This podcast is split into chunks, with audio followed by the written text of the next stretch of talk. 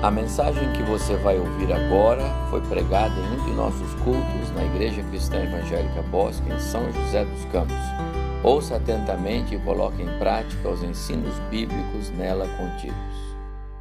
Quando nós olhamos para a ceia também, nós, além da comissão, nós aprendemos que ela, como momento missionário, pede de nós abnegação.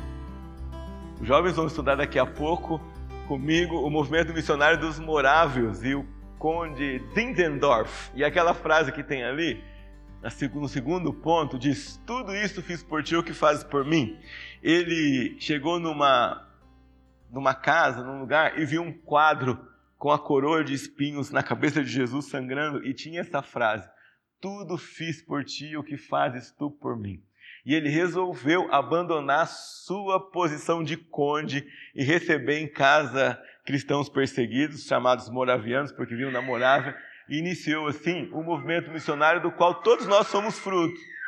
Só para os irmãos terem uma ideia da coisa impressionante que era, eles começaram um movimento de oração que 24 homens e 24 mulheres oravam ininterruptamente durante o ano todo. Isso durou 100 anos.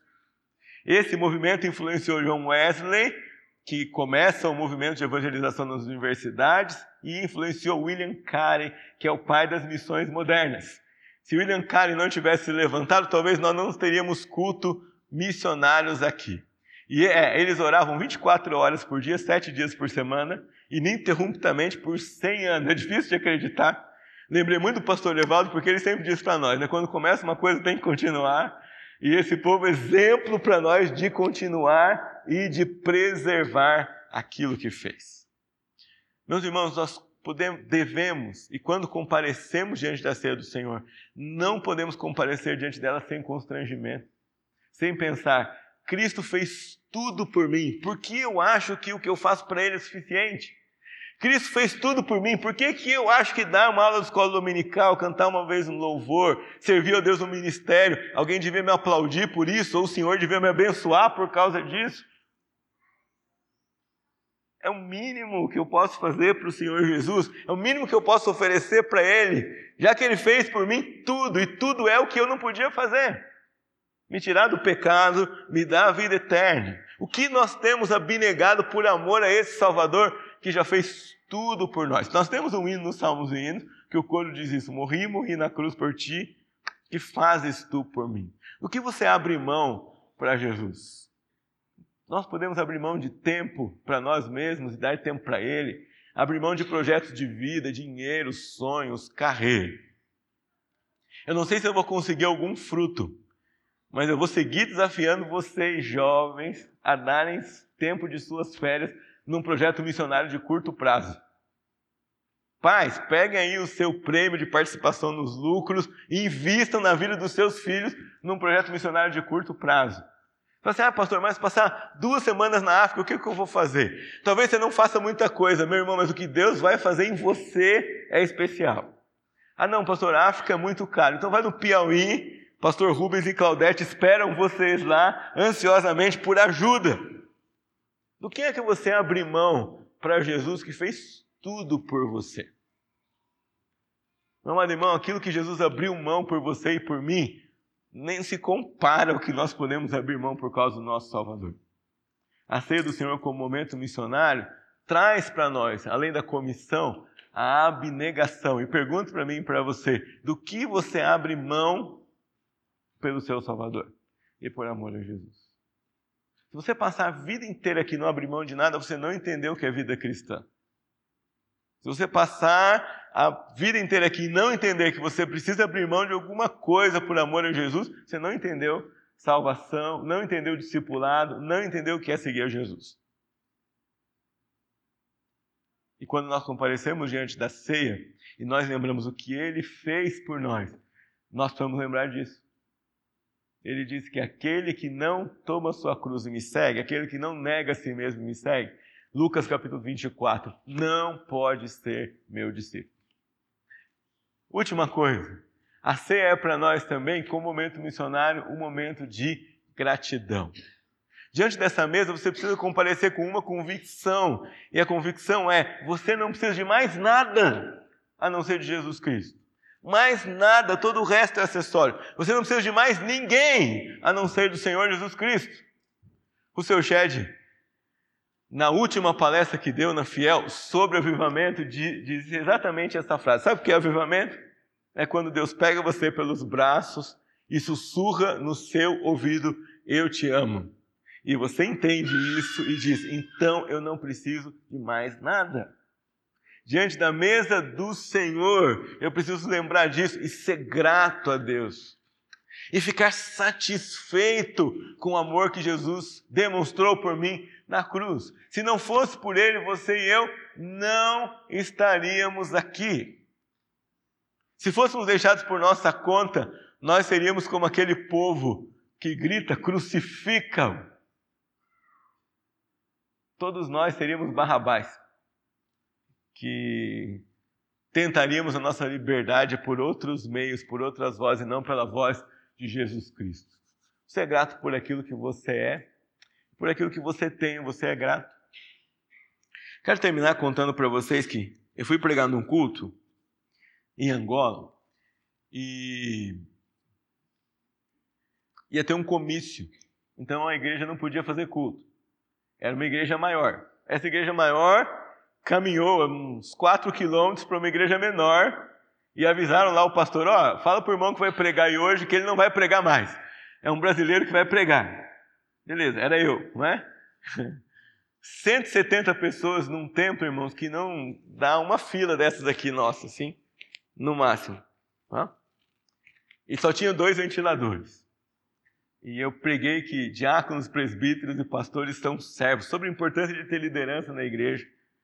E tinha um ventilador mais ou menos virado por nós. Quando eu terminei de pregar, o pastor olhou para mim e falou assim: Nós somos servos, né? Então quem tem que ficar fresco são as ovelhas, não nós. Foi lá e virou o ventilador para o pessoal. Falei, é isso aí. E detalhe, lá a gente prega de terno e gravata. Né?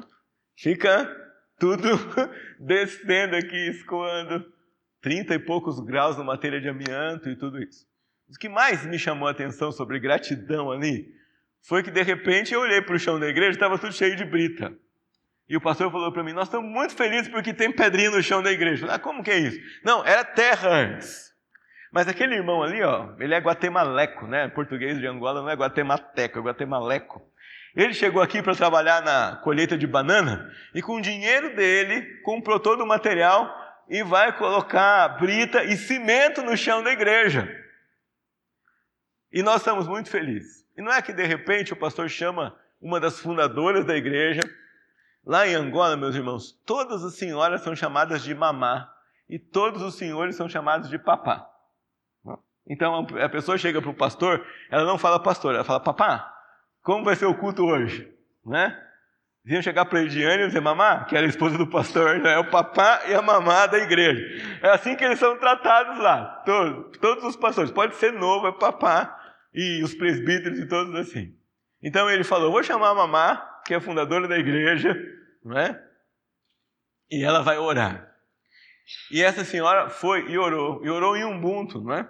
Mas tinha um tradutor perto de mim e ele foi me falando, ela está feliz porque a igreja vai ficar mais bonita. Irmãos, provavelmente aquela senhora não tem o cimento no chão da casa dela. O chão da casa dela é de terra batida.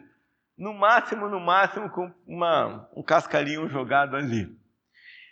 Depois que ela terminou de orar, ela falou assim: e eu queria cantar. É, e naquele culto todo, é, as igrejas africanas têm muitos corais. Né? Como tinha juntado duas igrejas, tinha seis corais. Cada coral canta uma música para ficar em pé e duas músicas para se apresentar. Então você sabe né, como o culto vai embora. Seis corais, mas eu não vi a igreja cantar tão animada como cantou com essa senhora. Quando terminou, a, e eu vou mostrar para vocês ela cantando, eu pensei assim: essa é grata ao seu Salvador. Ela vibrou com a igreja. Quantas vezes nós somos gratos, irmãos? Pelo banco almofadado, pelo porcelanato, pelo ar-condicionado, pelas pessoas que nos servem aqui, pela salvação em Cristo Jesus, pelas reuniões que nós temos, pela oportunidade de servir ao Senhor. Quantas vezes nós somos gratos? Aquela senhora foi imensamente grata. Vocês vão ver a alegria dela cantando. E a música que ela canta dizia assim: Se você segue a Jesus, caminhe para frente, não olhe para trás. Se vier tribulação, se vier tristeza, se vier dificuldade, se vier oposição, olhe para frente, não olhe para trás.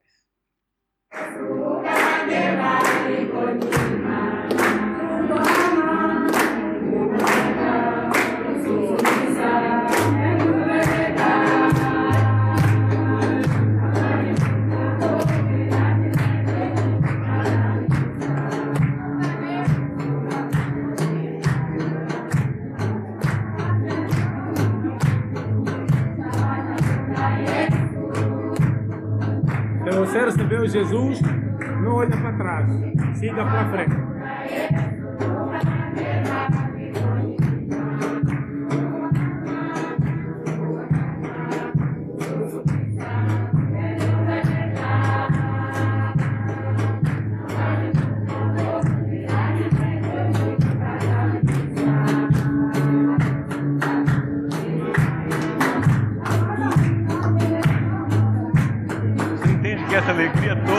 Porque a igreja estava ficando mais bonita, ela não ganhou nada para ela, não tinha nenhum prêmio para ela, não era nada pessoal. Era porque a igreja de Jesus, depois de mais de 30 anos naquele lugar, e abrindo uma igreja ali por causa dela. Ela falou assim: Pastor, eu tenho que atravessar a autoestrada, tenho que andar vários quilômetros, não pode colocar uma igreja ali? E a igreja começou com ela e a família. Todo mundo que vocês estão vendo ali é evangelizado por ela. E agora ela está dançando, cantando e louvando ao Senhor porque a igreja está mais bonita. Confesso para vocês que nesse momento o que eu fiz foi chorar e pedir perdão ao Senhor. A gente já ser mais grato. Mais grato pelo que Ele fez por nós, mais grato pelo que Ele faz aqui na nossa vida, por meio da nossa igreja. Mais grato por aquilo que Ele é para nós. Amém. Deus abençoe você.